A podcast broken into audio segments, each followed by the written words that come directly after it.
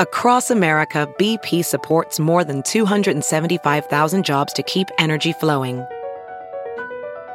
Jobs like updating turbines at one of our Indiana wind farms and producing more oil and gas with fewer operational emissions in the Gulf of Mexico. It's and, not or. See what doing both means for energy nationwide at bp.com slash investing in America. It's Merriam-Webster's Word of the Day for May 4th.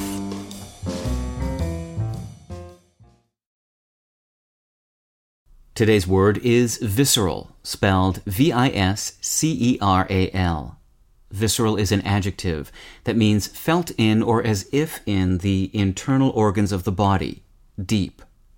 It can also mean not intellectual, instinctive, or unreasoning.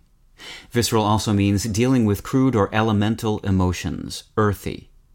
Finally, visceral can mean of relating to or located on or among the internal organs of the body. It's a synonym of splanchnic, spelled S P L A N C H N I C. Here's the word used in a sentence by Steve Carell, quoted in the Boston Globe magazine. My mom is the only one who still writes me letters, and there's something visceral about opening a letter. I can see her on the page. I see her in her handwriting.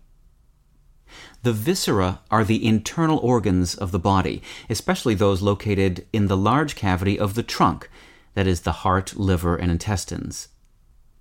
The word viscera comes from Latin, in which it has essentially the same meaning. Something visceral has to do with the viscera, and in a more figurative sense, something visceral is felt deep down. Even in the early years of its use, visceral often referred to things emotional rather than physiological.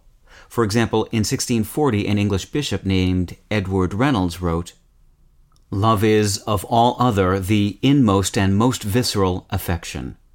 This figurative use is the most common use of visceral, but the word continues to be used in medical contexts as well. With your word of the day, I'm Peter Sokolowski. Visit Merriam-Webster.com today for definitions, wordplay, and trending word lookups.